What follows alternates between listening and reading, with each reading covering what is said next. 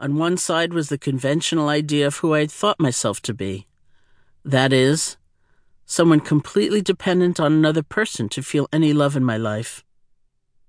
It was as though I considered love to be like a package in the hands of the all powerful delivery person.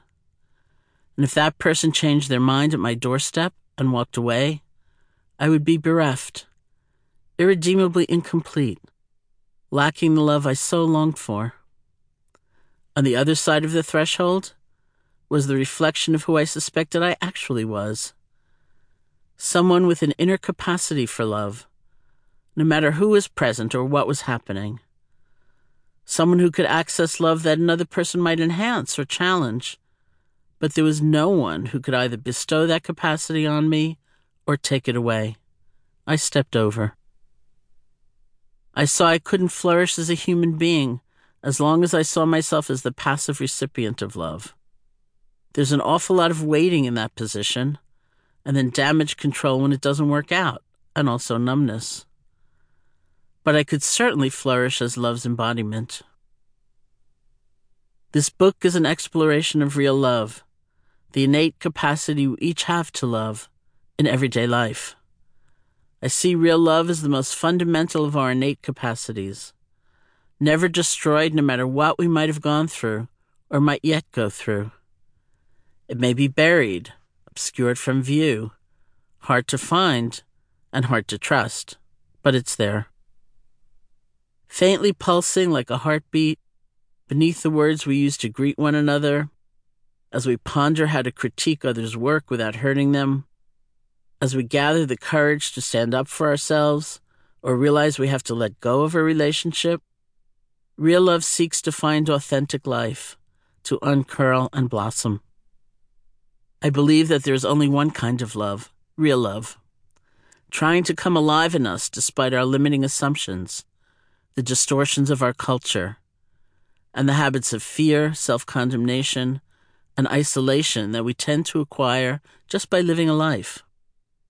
All of us have the capacity to experience real love. When we see love from this expanded perspective, we can find it in the smallest moments of connection with a clerk in the grocery store, a child, a pet, a walk in the woods. We can find it within ourselves. Real love comes with a powerful recognition that we are fully alive and whole, despite our wounds or our fears or our loneliness. It is a state where we allow ourselves to be seen clearly by ourselves and by others. And in turn, we offer clear seeing to the world around us. It is a love that heals. The how of this book is based on a toolkit of mindfulness techniques and other practices cultivating loving kindness and compassion that I've been teaching for over 40 years. Mindfulness practice helps create space between our actual experiences and the reflexive stories we tend to tell about them, e.g., this is all I deserve. Loving kindness practice helps us move out of the terrain of our default narratives if they tend to be based on fear or disconnection. We become authors of brand new stories about love.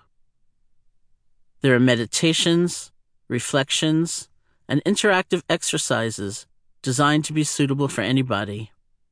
They outline a path of exploration that's exciting, creative, and even playful.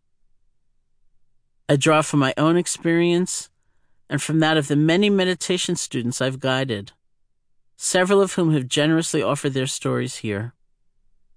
The meditations in particular are meant to be done more than just once, over time. Practicing them will create a steady foundation in mindfulness and loving kindness in our lives. Our exploration begins with that often forgotten recipient who's missing real love ourselves. We expand the exploration to include working with lovers, parents, spouses, children, best friends, and work friends divorce, dying, forgiveness, the challenges and opportunities of daily life. And we move on to exploring the possibility of abiding in a sense of profound connection to all beings, even those around whom we draw strong boundaries or have tried in the past to block. We may not at all like them, but we can wish them to be free, and us to be free of their actions defining us.